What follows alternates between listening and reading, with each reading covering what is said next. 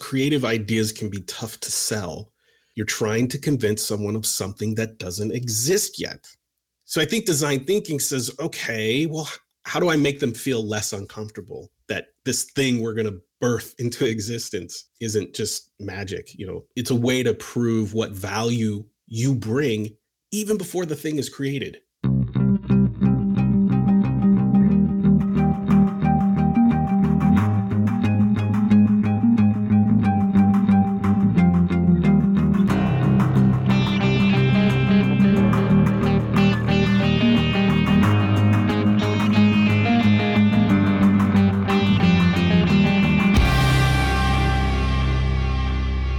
Without further ado, I'd love to have Eric introduce himself. He's a person I met through the community, and we've gotten to know each other quite well. Yeah, he's a super cool, awesome human being. So without further ado, Eric, can you introduce yourself? Well, hi, everyone. My name is Eric Moore. You may see me online as, quote, the design thinker. What that really means is I'm the only communication strategist who blends design thinking with the art of nonviolent communication. And I do so transforming quiet leaders into influential storytellers. And what that means is I like to work with new and emerging leaders, people who might be new to the role and don't quite know how to communicate with their team because for so long they've just been doing the work. And I like to work with older or executive leaders who maybe are losing touch with their younger teammates. Wonderful. I'm kind of flying blind here a little bit and trusting myself in Eric's very capable hands. And so, Eric, how do we structure today's conversation? What's the format? How does this work?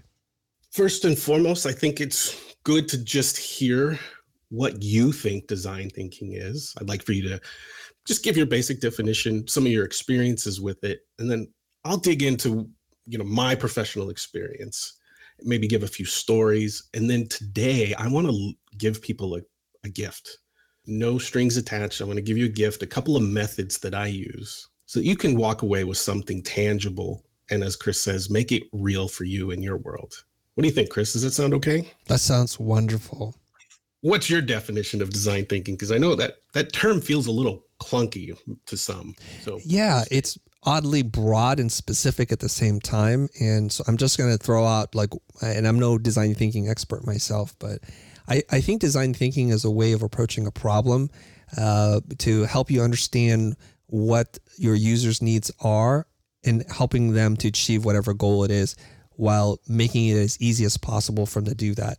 I think for me, there's some overlap between what user experience design is and design thinking. And so when we talk about user experience design, we're saying things like give them what they want in the fewest number of steps.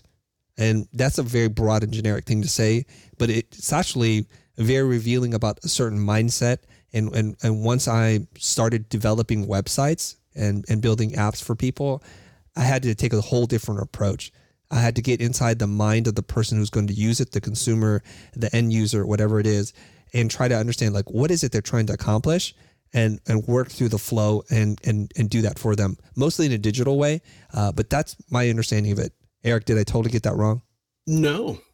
I think that's a fair definition. I mean, because you're right. A lot of people will come up to me and say, oh, so it's like you do UX. I'm like, that's part of it. But before I share my definition, what's your experience with design thinking?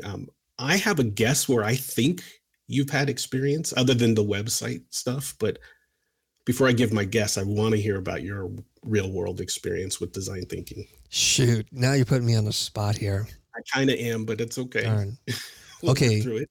I think because I'm not sure my definition, how close it is to what you're talking about, because you're the professional here. I think about the things I've helped my clients accomplish.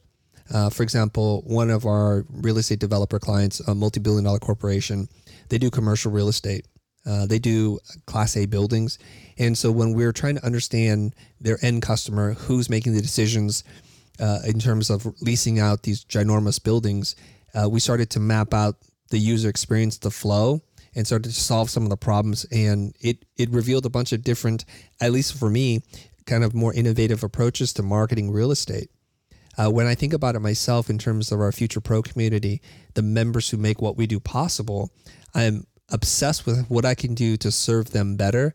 And so we're constantly evolving as a private paid group coaching community, like what we can do to help them succeed. And so I would think that those roughly fit within the larger category of design thinking.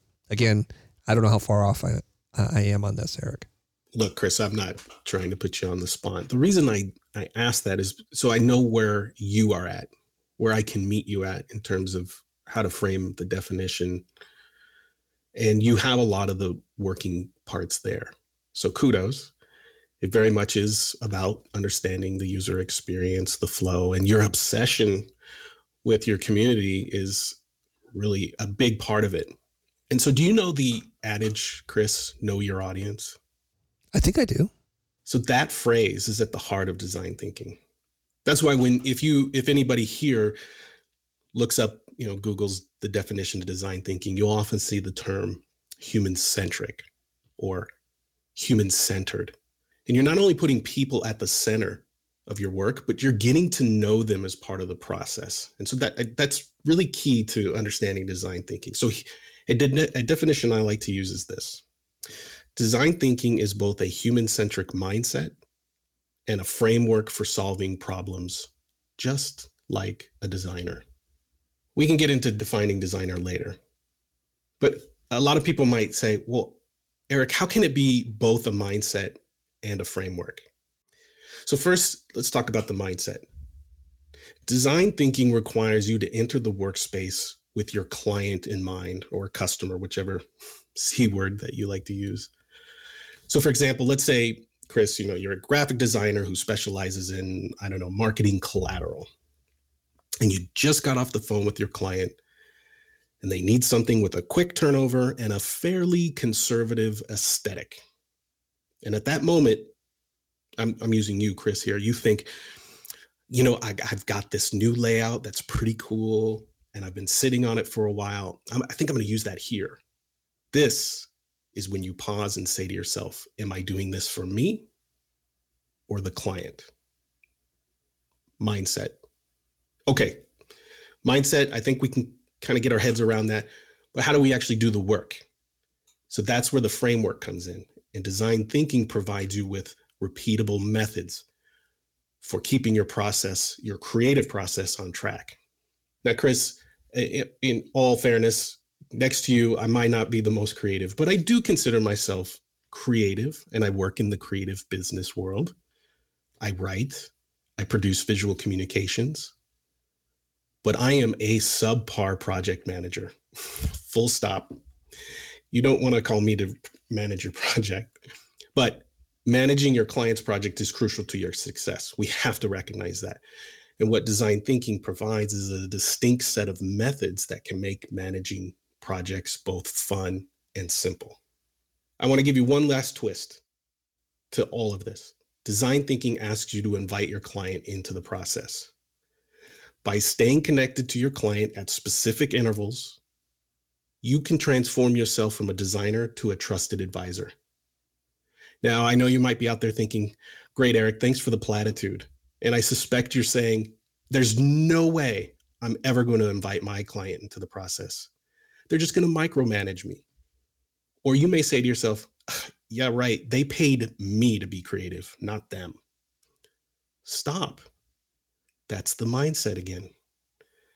Design thinking has very specific places throughout the design lifecycle where clients will join and where they will not. And we are going to talk about those places shortly.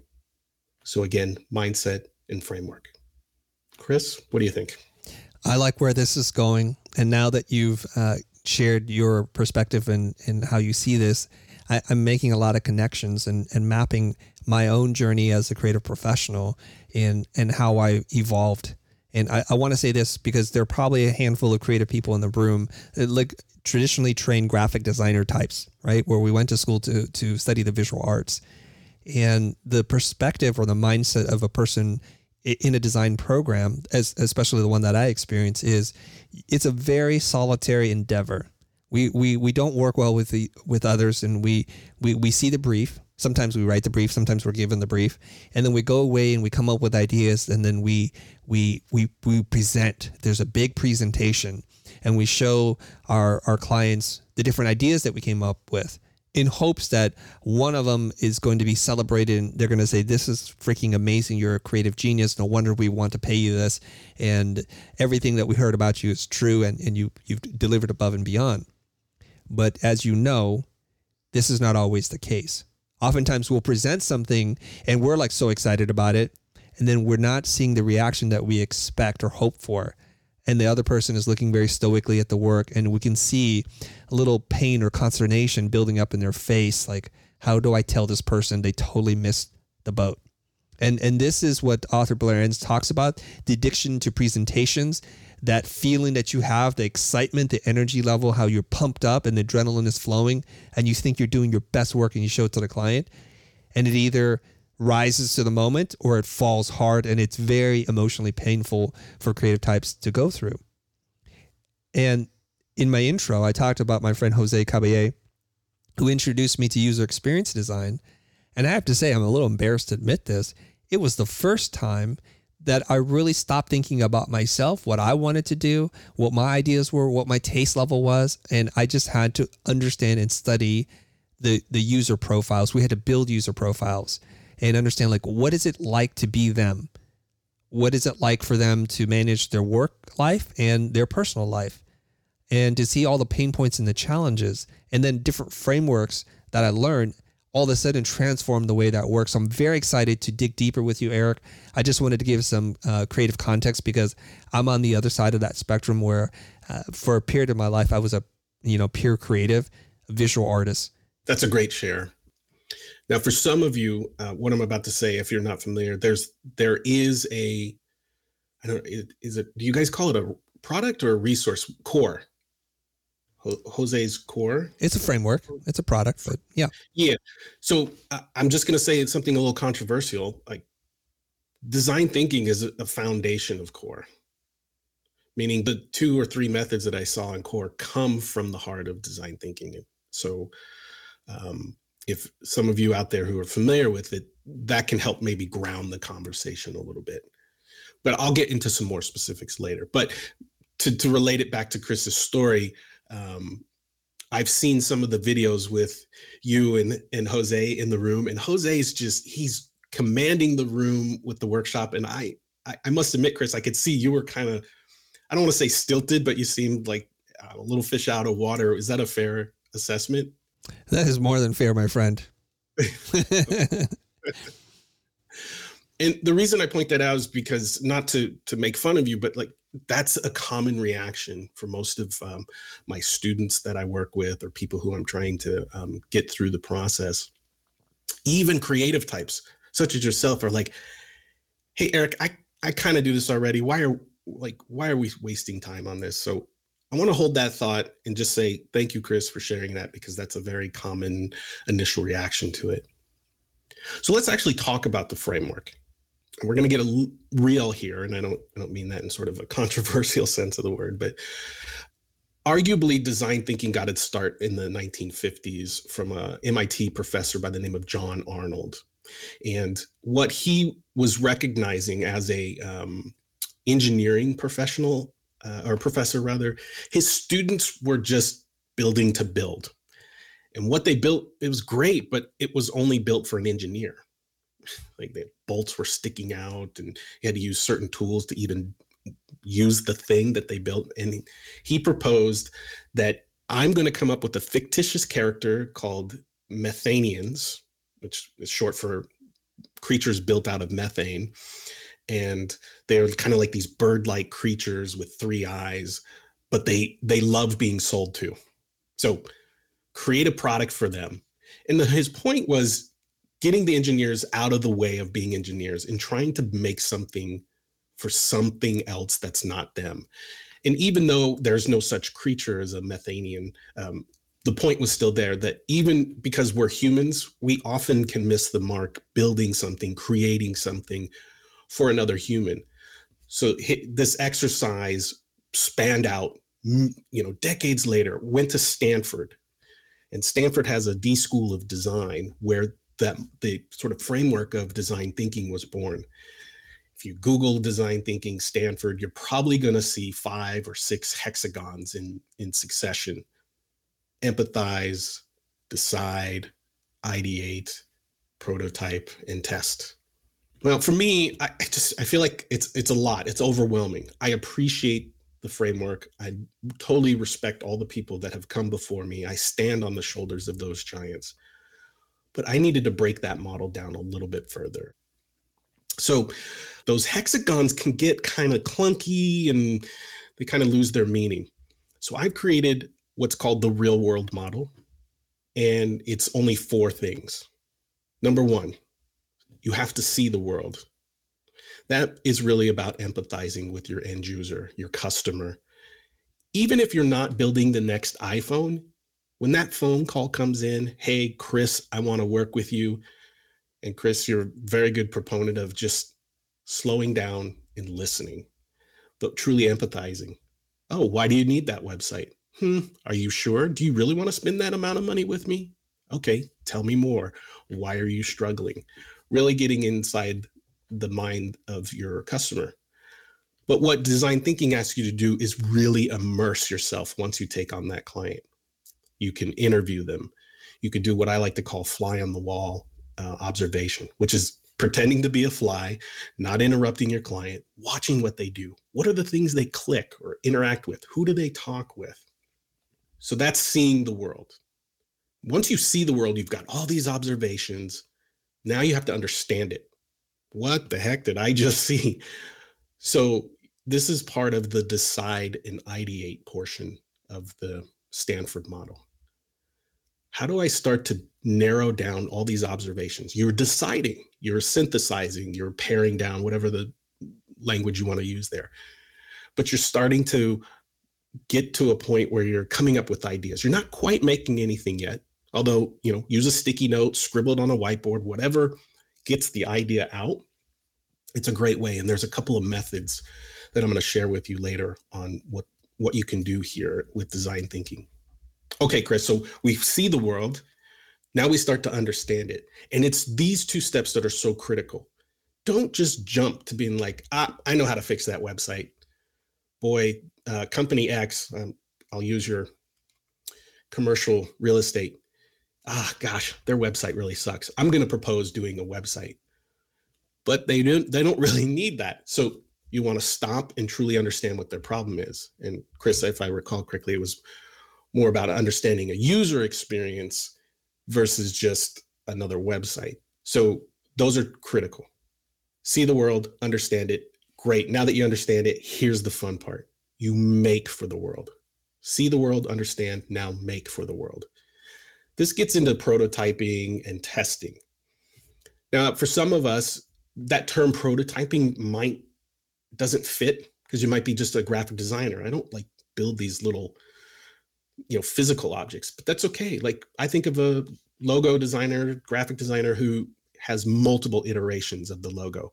First, it's a circle. Maybe then it has a triangle cut out. Nope, maybe it's a circle plus the triangle plus a rectangle. Well, maybe it's a cutout. Maybe it's black on white and white on black and all these different iterations. That's a prototype. And when you really lean into design thinking, you show that to the client in its most unfinished form, much like what Chris was saying. Don't wait for the reveal. Don't pull this big cover over a big poster board and go, ta-da. No, bring them into the process and go, all right, customer, what do you think? I'm kind of feeling these 3 to 4 different logo designs. And then you test it with them. And there's a great set of methods in there to do this in a way in which you're not overwhelmed and you're not doing a ton of revisions. Much of what Chris, advocates for, like, don't go into revision hell. All right, lastly, you've seen the world, you understand it, you've made something for it. Now you have to tell the world your story. This is essentially marketing or pitching your work. Yes, your client has been probably with you through the whole process, but at the end, when you're finished, you have to pitch it. You have to remind them not only of the design decisions they made, but you're reminding them why they hired you. That passion, that pitch, that storytelling you're giving them about the thing that you've created, you're basically becoming their advisor. They're believing in you. And they're also being able to take that same story and pitch it to their customers. In a way, you're training them to be kind of like you in getting people excited about the end product. And so I'm going to stop there and give you a couple of use cases. But Chris, I know that's a lot to unpack, so good time to pause. Actually, the way you've explained it is super clear, and I'm enjoying it. One thing I needed to ask you about, because I did do a Google search on design thinking Stanford framework, and there seemed to be a lot more steps. But one thing that sounded different than what you're saying, and maybe you've modified it, but where they start with notice, empathize, it says define. You say decide. Is it supposed to be decide or define, or is that just a Freudian slip kind of thing? It might have been a mix up on mine, but yeah, it's okay. Defined. Okay, beautiful. Actually. All right. I just want to clarify in case some people are looking that up and finding a little disconnect there. You know, I just want to quickly relate something here, because design thinking for some people is a buzzword. And for a while there, really large corporations were buying up smaller design firms that had just the word design thinking somewhere on their website. And so if you wanted to be purchased by IBM or something, you just start to change your company and use that language. But there's a lot simpler way of understanding this for people who may have worked in the motion design or commercial production industry. What we talk about a lot is we start with a very kind of onion skin process where we peel back layer at a time until we get to the core. And the core is the finished commercial or film that you're making. And you start off with a script, written words that then get translated into storyboards. And the storyboards become an animatic, which is a really crude version, the prototype, if you will. The cheapest and ugliest version of the finished thing timed out, maybe to music and sound design. And then the rest of the process is a continuation of refinement. And now something that I'm a big advocate for is if you involve your clients early and often, you're doing some really good things for yourself. Number one is you're empowering them and you're incorporating them so they feel engaged and part of the creative process. So they have as much ownership of the outcome as you do. And it's nice to do that. It's a good human thing to do versus building a wall between you and your client. And we have to just get over this concept that we must work in secrecy because people will judge us poorly for half-finished ideas. But what you're doing is you're alleviating the anxiety that your clients and customers feel because they're waiting, tapping on the table for weeks on end without knowing where it's going. Their biggest fear is you're going to show them something that they just don't like. And now they've lost something. They've lost valuable time and potentially you're going to have to start over. We also know that it's cheaper to fix a problem when you can identify it early. Imagine finishing a complete commercial production or music video and your client says, I hate this. This is terrible. This is nothing at all like what we talked about. And so as a creative professional, whether you're a freelancer, independent business owner, or you run a 50-person agency, if you can start to let go of your guard around the old idea of holding on to the work without involving your client, you're going to continue to be stuck in this way and you're going to pay for it in terms of revisions, the dreaded late cycle revisions at the 11th hour. Okay, having said that, Eric, I'm going to turn it back over to you. No, that's great. I appreciate you sharing. It reminds me of, I don't know if it's a quote, but it was something Matthew Encina had written in the pitch kit, which was creative ideas can be tough to sell. You're trying to convince someone of something that doesn't exist yet.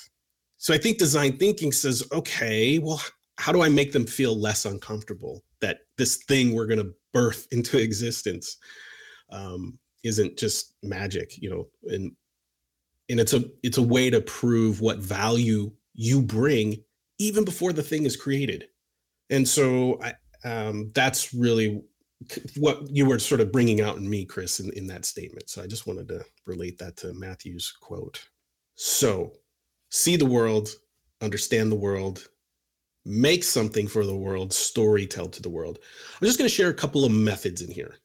I want to make it just a little bit more tangible, and then I want to share some stories. Seeing the world is really all that research, empathizing at a deep level. It's based in ethnographic research. And that's, you know, it's a fancy word for saying you're going to write about people. You're going to study them. I've spent many years trying to understand ethnographic research, and it's a labor of love. But I know a lot of designers out there like, dude, I got to work fast. I don't know how much time I'm going to be able to spend with people. So one simple technique, one method, which isn't necessarily, unique to design thinking, which is interviewing. Interviewing is a very quick and efficient way of getting to the heart of your client's problem. Here's the thing. Don't just interview one person. Talk to your client and say, okay, I'm pretend you're my client, Chris. Chris, thank you for sharing. Who else should I be talking to? Who will, I don't know, this collateral that we're building, who should have a say in it? And then understanding how best to interview them. I'm not going to go into the different interviewing techniques and styles, but that's one way you can do that at scale. And plus, we've got so many tools out there, I think like Otter and Scribed and all these transcription services. Of course, with the permission of the interviewee, just have a conversation with them and let the closed caption or the captioning system get the context or the capture the words from the interview. I find I get a lot more richer engagement when I'm just having eye contact. My other favorite part of seeing the world is the fly on the wall, where you just sit and observe, obviously, again, with permission. You don't want to be that weirdo sitting in the corner like, who's that person scribbling furiously about everything I'm doing? It's a great way to be able to do that and social distance as well. For some, that's still a concern. And so these are really two good ways to get started, both from a completely remote situation and one from, being in person. There's ways to do this in remote. I go into much more detail in a different call, but for now you get the idea. Now, so you've gone and done all this research. Here's some methods to help you start to winnow down or synthesize. I love this technique. It's called Rose Thorn Bud. Now, if any of you follow me, I'm probably a broken record when I talk about it, but it is such a simple and elegant method, unique to this design thinking world, in terms of looking at your observations and giving them categories. So one way I might do this, like Chris, you were describing the commercial real estate client, maybe they want you to sort of do the whole environmental graphics package. Well, what I might do is go and actually walk the space, take images, photographs. What does it look like at night? What does it look like midday when the sun's up high? Then I come back and I look at these images, and Rose Thorn Bud is really just a metaphor for what did I like, what I didn't like, and where do I see opportunity? So rose is all the pretty parts, all the things I liked. Thorn, right? They're prickly. I was turned off by them. And bud is something's about to bloom, but I'm not quite sure yet. So I write these down on sticky notes, or I post them on a virtual whiteboard like Miro.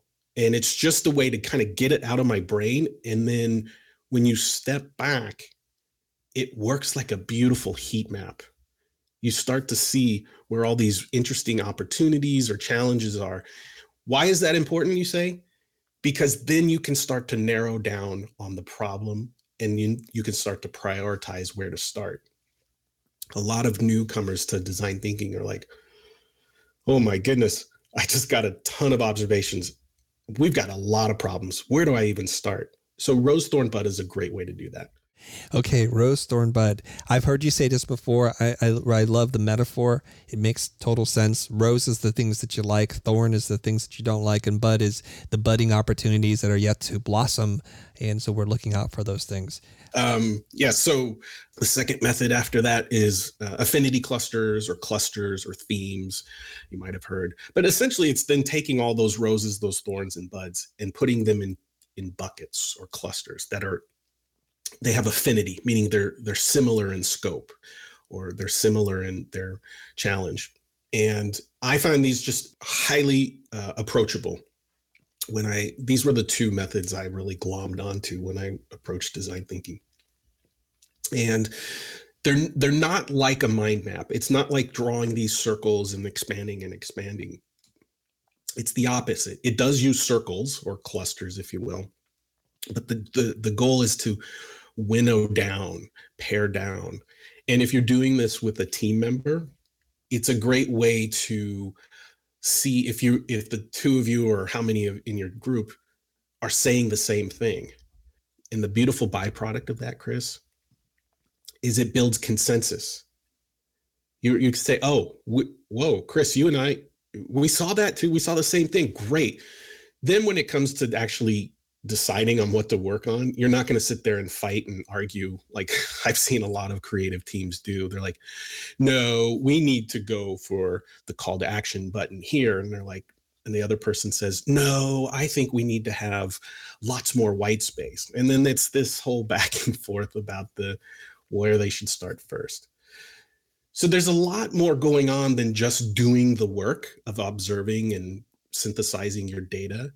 There's a lot of team building in there, and it's a wonderful byproduct. Okay, let's get to two others, and then we'll jump into some stories. All right, so the prototyping, I think Chris has made a wonderful case for this, is, you know, in using Blair Enns' position that, hey, don't wait to the end to do this big reveal or the presentation. Start prototyping, sharing off your iterations. I'll give a personal example. I was asked 2 weeks ago to put together a pitch deck. These people asked me to, sort of lean into the storytelling piece and maybe punch up some of the visuals. Okay, great. But I forewarned them. I said, I'm probably going to annoy you because I'm going to ask you, is this going to work? Do you like this? And what I'm doing here is I'm not trying to annoy them, but I'm trying to understand what frequency do they want to be involved in. And it was great. My client said, this is what I needed because the last designer I worked with, the last copywriter I worked with, they would disappear.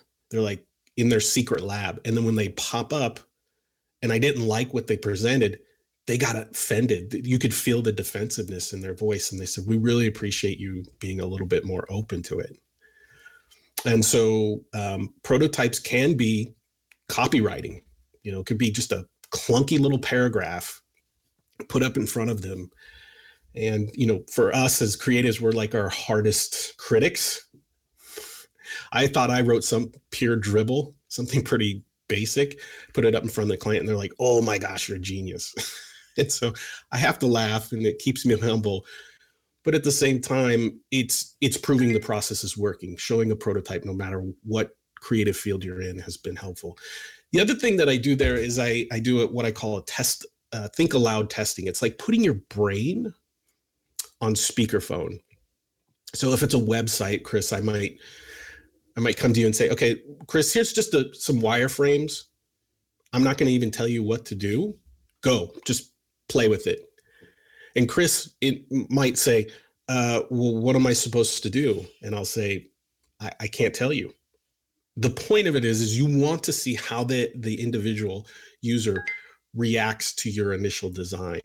And if it requires so much explanation, it's probably a good sign you're not created something, in this case, that's user-friendly. So that's think aloud testing. And that can be done with anything, like copywriting. I'll say to Chris, like, hey, I just wrote this body of copy for, the hero section of the website. Just read it out loud. Chris reads it out loud, and he's like, Eric, that's horrible. Like, that just sounds clunky. And I'm like, great, all good. Now I know, let's keep going.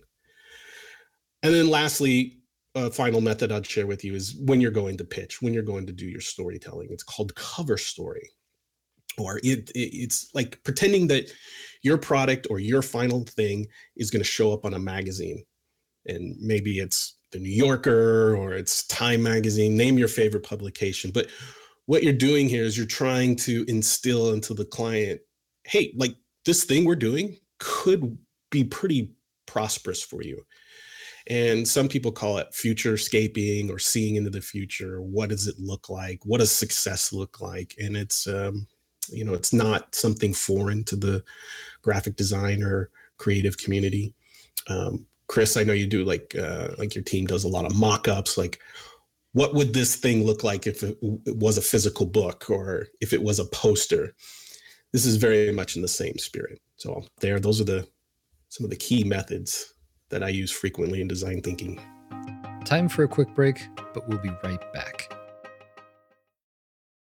Another day is here, and you're ready for it. What to wear? Check.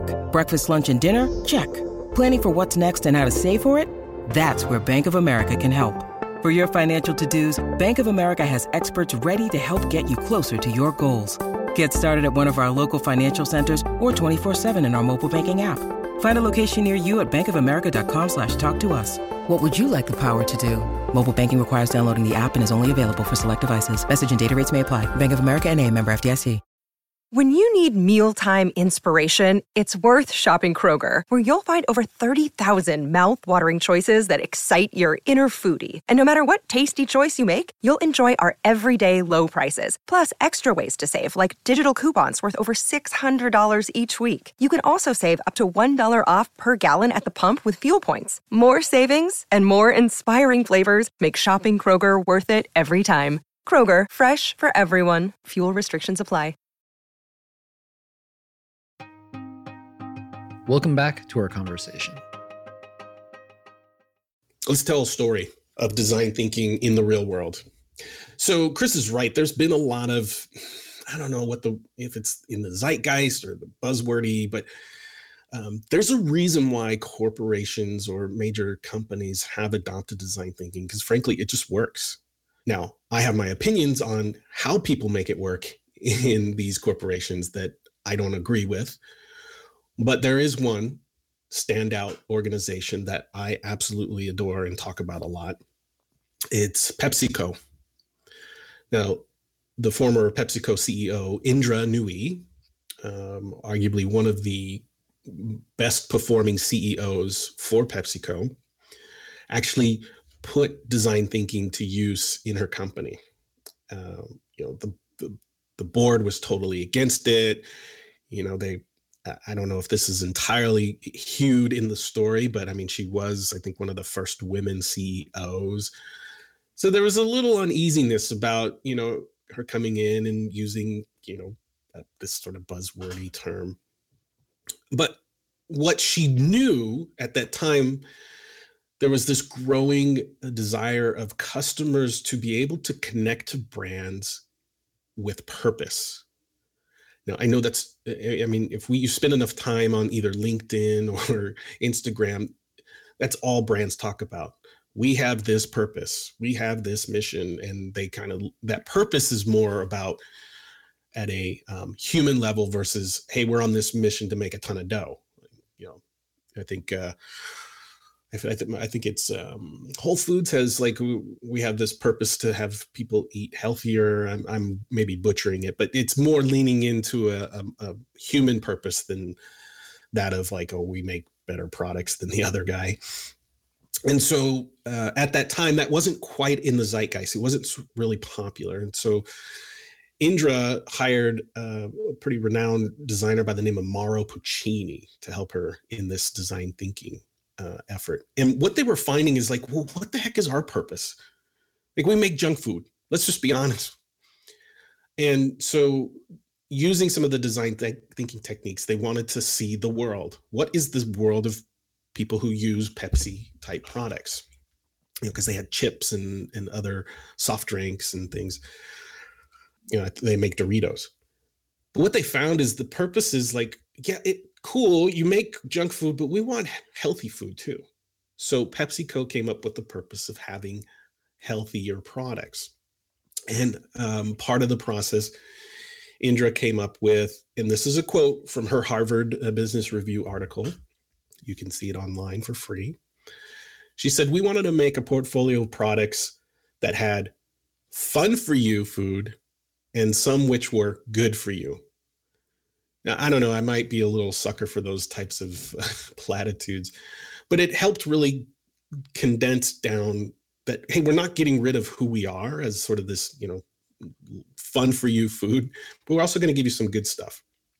And it wouldn't have been without the design thinking process that they got there. So they were able to, I think they acquired Quaker Oats, Tropicana. They made, you know, lighter, sugary, less sugary juices. Naked Juice. Izzy was another one.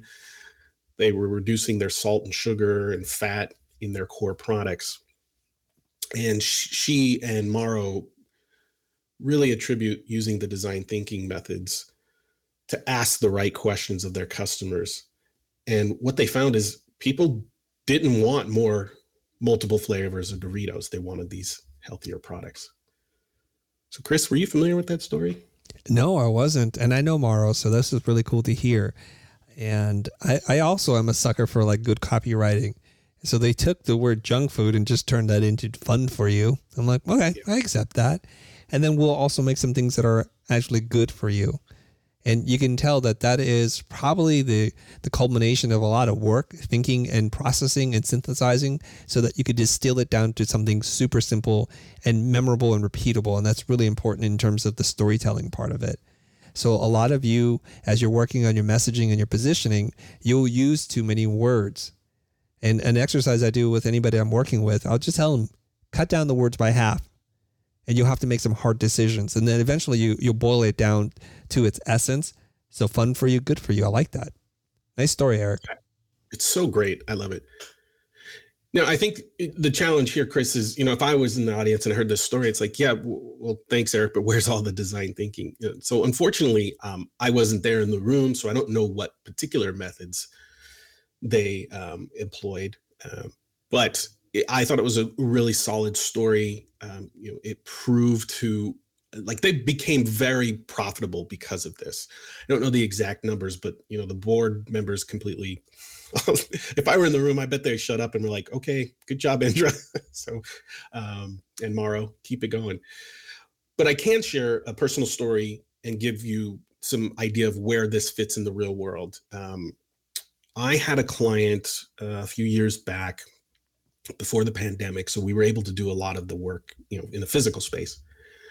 It was a pretty major SaaS or, you know, cloud-based company that really they made a big mark in automation, particularly like in HR and IT support services. So think like if you work for a company and you have to submit for taking time off for holiday or vacation. They created software that makes that really super easy and automated. Well, in 2019, they asked me to come help with like a sales strategy. I'm thinking, I'm not really known for my sales strategy, but okay, like we can get to how that came about later. But what they were experiencing was some exponential growth, like 10x. And arguably, that's not a bad problem to have. Like growing is great. They were making a lot of money, but the sales team was getting like burnt out, right? Because they're just like they couldn't scale fast enough. They couldn't onboard new employees, and so what was happening is the like sellers, people should be out there connecting with their customers. They were managing all the administrative tasks. So think like SOWs and terms and conditions and data entry. And I want to be clear, it wasn't like the sales team was above that. It wasn't like, oh, well, we're the salespeople. We can't do that stuff. No, it was just that they were not staying connected to the customers. I mean, that's their goal, is to keep going out there, making the money and getting more customers. And it also created challenges for connecting to new prospects who like they were banging down the door. They wanted this product line. They just, what are you going to do? I can't, like, I totally want to take your money, customer, but I can't onboard you correctly. So by the time I was brought in, the team, Chris, you know this. I think if anybody follows Blair Enns knows this, they came in self-diagnosed. Oh, we know what the problem is, Eric. You just need to help us install a new CRM platform. Oh. If a number of you have never had to do a big enterprise install, you count your lucky stars, because it is a bear. It's a beast. It can take a long time, and there's a whole process. And whether it was pure arrogance or naivete, I was like, guys, I don't feel this is right. And in hindsight, it was really my design thinking training. I said, look, I don't think this is really your problem. I think software might help, but Then I proposed we do a week's long design thinking set of workshops. It doesn't mean we're all in the room all day, but we brought in people from their global community, different sellers, their administrative people, project managers, executives. And we got into a workshop and I said, all right, Rose Thorn Bud, what's working, what's not, where do you see opportunities? And at the end of the week, everybody was pretty much saying the same thing. Please do not install another piece of software. And so that was a huge win just by doing that alone, just pausing, even getting the executives to say that. And I'll fast forward here. We did a lot of other methods, all the things I shared with you, hearing their voices. At the end of the day, we created a prototype. And I asked everybody to create these little prototypes out of paper, like sticky notes, anything we had in the room, scissors, tape. We didn't have to do anything. I had a group of people create they said, well, what if we did like a little app to track our, administrative stuff? And they used sticky notes on their phone. And each sticky note, as you pull it off, emulated a different screen. And so it was fun to see them, sort of go through these exercises. Look, at the end of the day, I had to do some work. I told them, I said, I don't think you need another piece of software. You do automation already. Why don't you create a crowdsource platform to work with other administrative staff in different parts of the world? And they're like, what do you mean? I said, well, all your West Coast sellers are only depending on your West Coast administrative staff, the people who can do like the T's and C's and the SOWs. So why are they only depending on them? Oh, well, Eric, they only trust them. Like, yeah, but you've got people in Australia who aren't busy. Why don't you create an automation process where they put in these, sales requests, and while they go to bed at night on the West Coast, on Australian time, they're just going through checking the basic administrative needs. And in the morning, it'll be there in their email, and the sale will have been completed.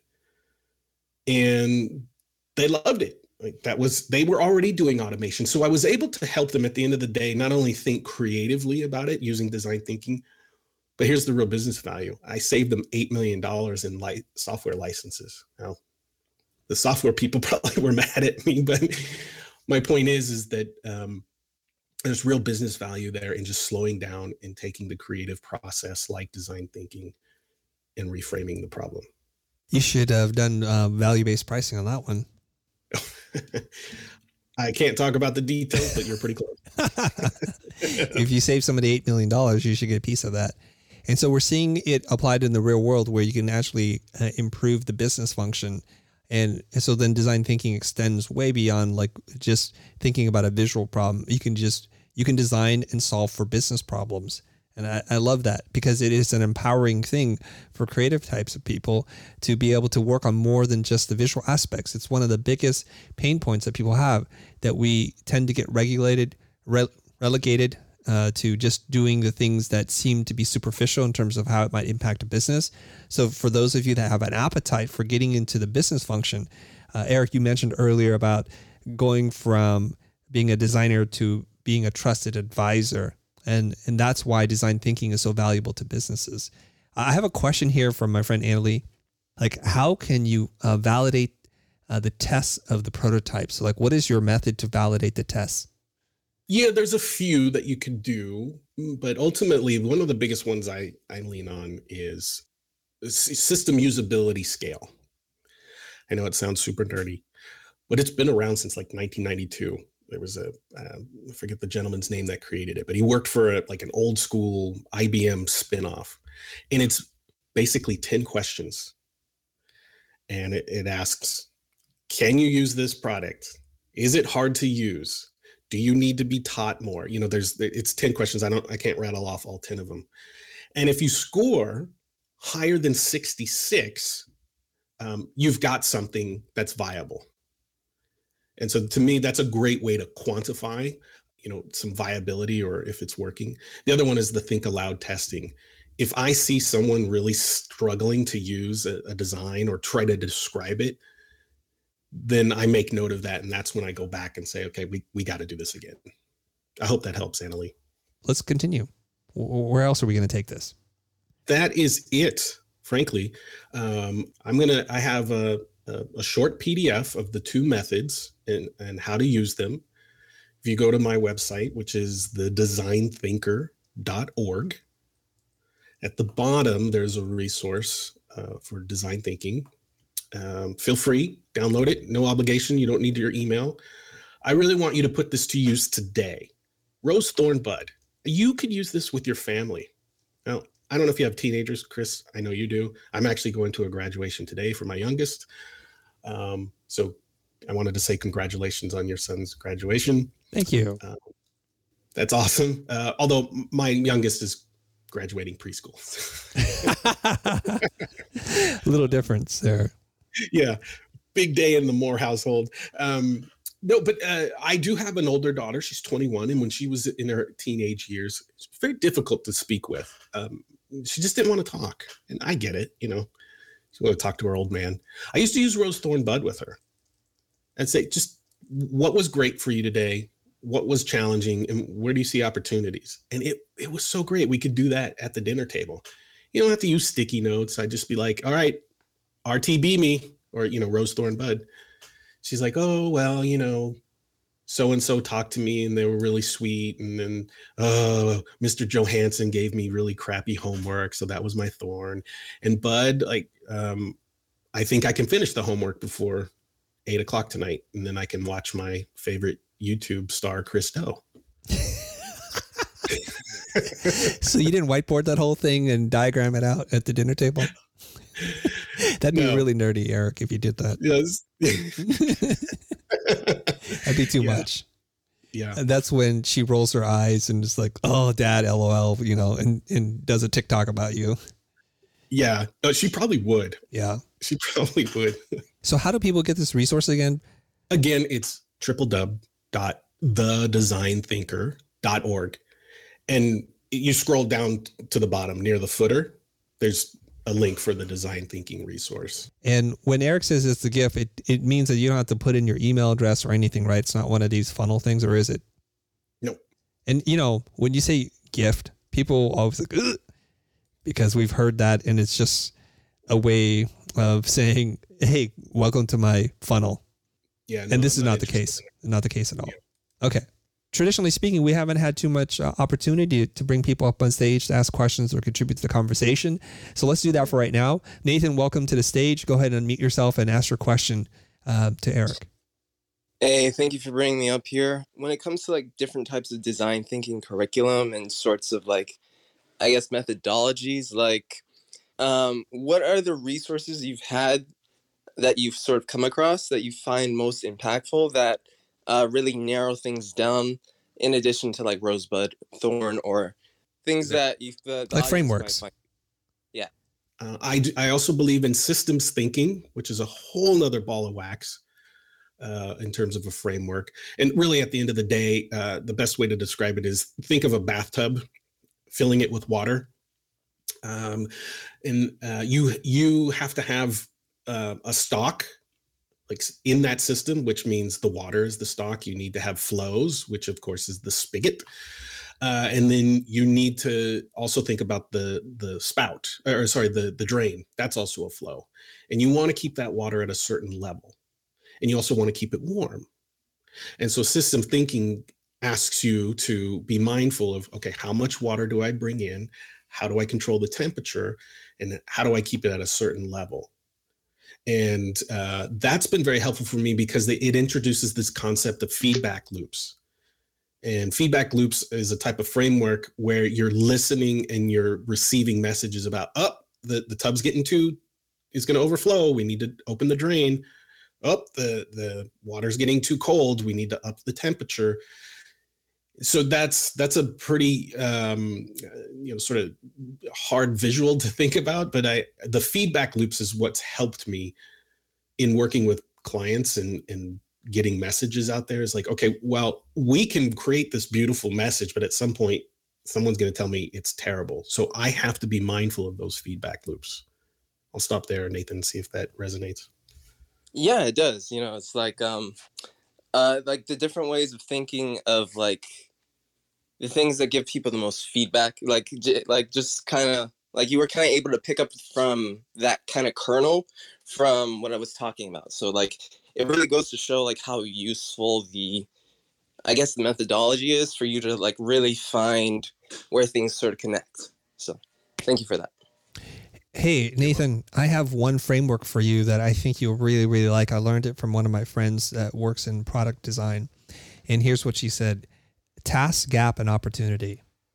And it's a great way for you to get your toes into the whole looking at it from a user-centric point of view. So the task is the jobs that they have to get done at work and at home. And so you would make a list of that, right? So you would start at the beginning of the day, and let's say it's a busy mom who's running a corporation. And so you're like, okay, what does she have to do? And you would just list it out, get kids to school, get to work, manage a team, and write a report or do a presentation. And you would just write all the tasks that she has to get done that day on a typical day. And then you look for the gap where there may be some points of friction.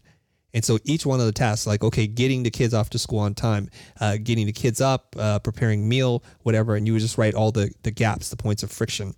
And then from your design user-centric mindset, you were like, how do I improve or ease the pain of each one of these tasks that are important to us as a company or organization?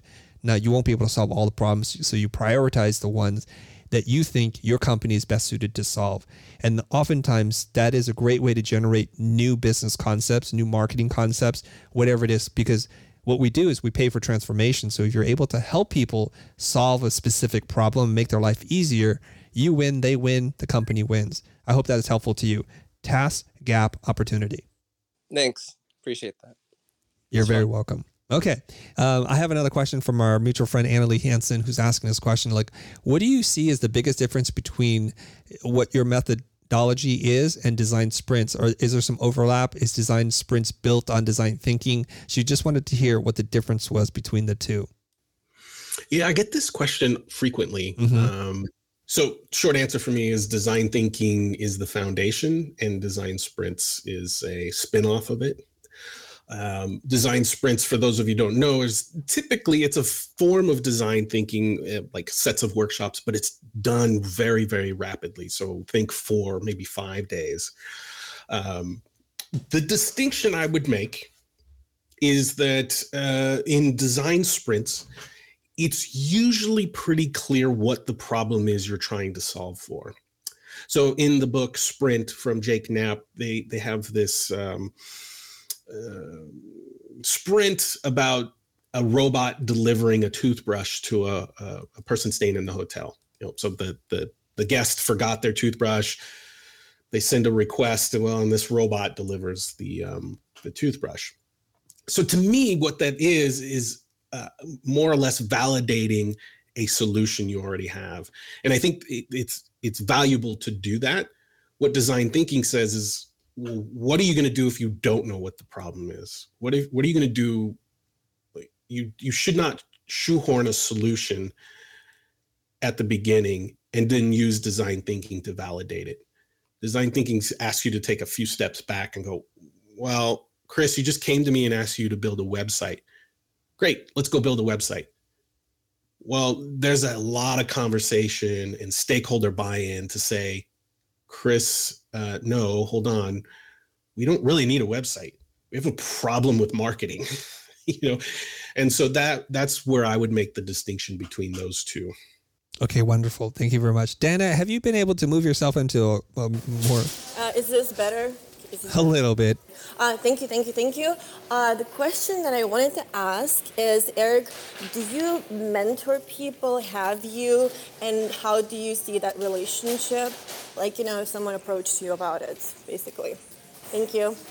Thank you, Diana. Yes.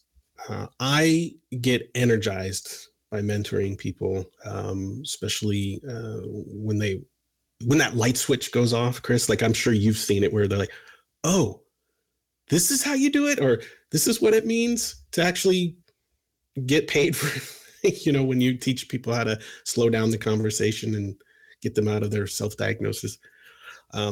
One of my favorite mentees, Jennifer Glover, was an early student of mine, and she just got so excited that she went off and just got a job doing design thinking at a big company. And she reminds me every day that, you know, that I've inspired her, and it's those things that I look for. So yes, long story short, I do enjoy mentoring.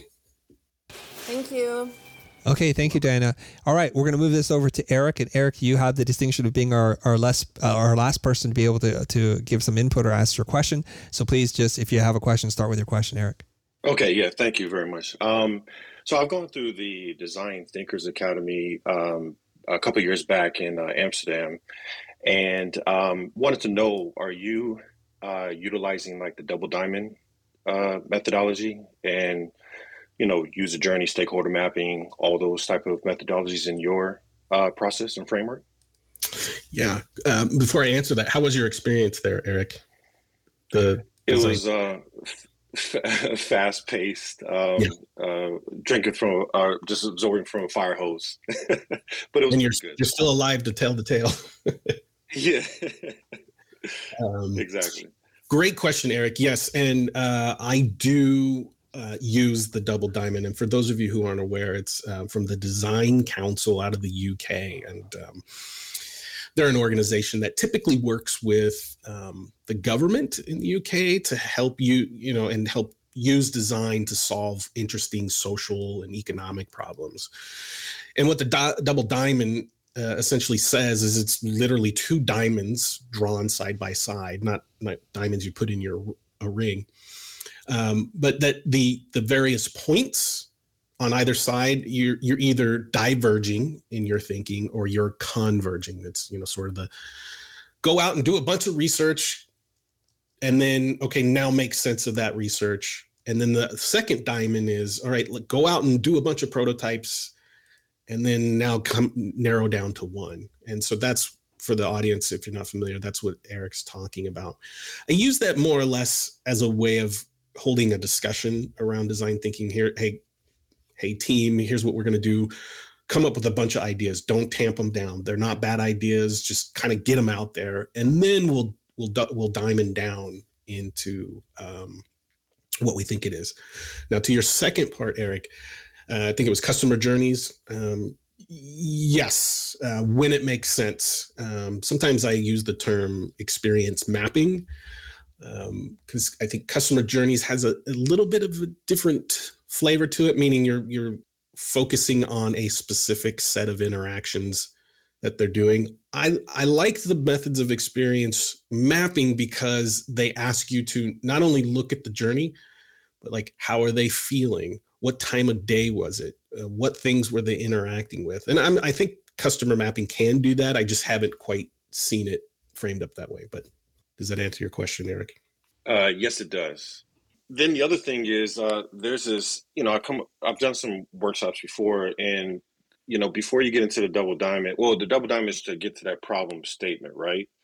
But then sometimes you may have like a number of challenges or opportunities, and our challenge is trying to figure out the right one to to go for, if that makes sense. So what's the question of how I use the double diamond, or? Yeah. Or being able to, it's kind of like starting from somewhere. It's like you mentioned with the design sprint, you kind of know what the problem is to a certain extent, or the challenge is. But sometimes there may be a challenge to get to that problem. And I didn't know if if there's a way that you kind of work through that to go from a challenge to that particular problem statement. Yeah. So again, just to give people some context, the double diamond, the first diamond is what they call the problem space. And then the second one, correct me if I'm wrong, Eric, it's sort of like the creation space. It's the solving space. So what I think I hear you say, Eric, is at that very beginning, the very tip, the left tip of that diamond, the very pointy part, that assumes you know what the problem is. And what I think I hear you asking is, well, how did you get to know what the problem is? Is that correct? It's one of those things where, you know, organization or company may have, let's say, multiple challenges or opportunities. And then in a way, you kind of need to narrow it down. And I know there's this organization called, I think it's AJ and Smart or something like that. Right. And they kind of have this lightning decision jam. And I didn't know if there's something in addition to just doing a lightning decision jam to narrow down that challenge to get to that, to start the design thinking process, or if there's other ways of being able to do that. I see. I have a method I like to use. It's called ID matrix or impact difficulty matrix. And essentially, I won't go too deep into it, but essentially you pick those, you know, anywhere from 3 to 10 challenges, like you're talking about. An organization probably has lots of challenges, but I say limit it to 10. And then you map out like what's low hanging fruit, what has high ROI, what's going to be more strategic, meaning what's going to take more long-term in terms of solving it. And then what's pure luxury? Like, yeah, that's a nice to have. It's a challenge, but I don't think we need to solve for it right now. That's a method I use frequently to get, like, particularly executives, because every challenge is their baby and they feel like they have to solve for it. I put this little matrix up and I say, decide. We're not leaving this room until we decide. So then they understand of these 10, which go first, which go second, you know, which go last. Great. Thanks. That does validate my thinking. Thank you. You're welcome. All right. It got a little nerdy there, Eric, and I appreciate that the two Erics got super. Sorry, man. No need to apologize. Look, Chris is only calling me out. User journey mapping, double diamond, impact effort Chris, graph. I love it. And, you know, breathing and margins. I don't know. I'm losing all my typography. You get there too, brother. All right. I know. It's just, what is it? Nerd recognizes nerd. And that's what we're going to do. Okay. Okay. On behalf of Eric, I just want to thank everybody for tuning in today. So if you've enjoyed this conversation, there's a couple of things I'm going to ask you to do. One is first, give Eric Moore a follow, and anybody else that you've enjoyed, like if you geeked out with Eric Tubbs or anybody else, feel free to follow them. Thank you so much for tuning in.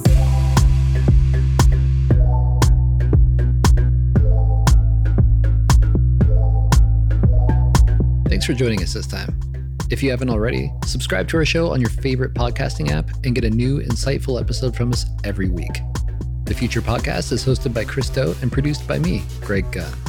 Thank you to Anthony Barrow for editing and mixing this episode, and thank you to Adam Sanborn for our intro music. If you enjoyed this episode, then do us a favor by rating and reviewing our show on Apple Podcasts. It'll help us grow the show and make future episodes that much better. Have a question for Chris or me? Head over to thefuture.com/HeyChris and ask away. We read every submission and we just might answer yours in a later episode. If you'd like to support the show and invest in yourself while you're at it, visit thefuture.com. You'll find video courses, digital products, and a bunch of helpful resources about design and creative business. Thanks again for listening, and we'll see you next time.